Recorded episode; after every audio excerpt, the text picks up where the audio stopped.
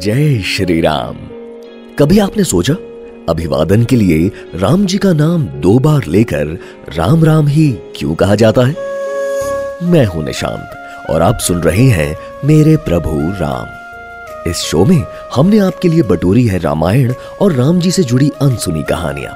इस महागाथा के कई रूप हैं, और ऐसे ढेर सारे किस्से हैं जो शायद आपने अपनी दादी नानी से भी नहीं सुने होंगे।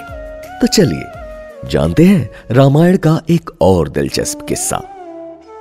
अभिवादन के लिए राम जी के नाम का दो बार उपयोग कर राम राम कहने का वैदिक दृष्टिकोण माना जाता है, जिसके अनुसार पूर्ण ब्रह्मांड का मात्रांक 108 है, जो कि राम राम शब्द दो बार कहने से पूरा हो जाता है, क्योंकि हिंदी वर्णमाला में र सत्ताईसवां अक्षर है, आ की मात्रा दूसरा अक्षर और म पच्चीसवां अक्षर है।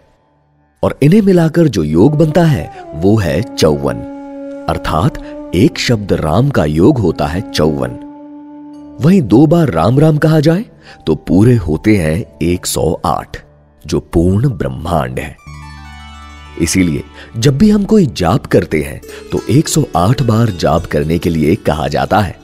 लेकिन वहीं सिर्फ़ राम राम कह देने से ही पूरे 108 बार के जाप का फल मिल जाता है। राम शब्द के संदर्भ में स्वयं गोस्वामी तुलसीदास जी ने लिखा है, कहो कहाँ लगी नाम बढ़ाई, राम न सकही नाम गुण गाई। यानी स्वयं राम भी राम शब्द की व्याख्या नहीं कर सकते।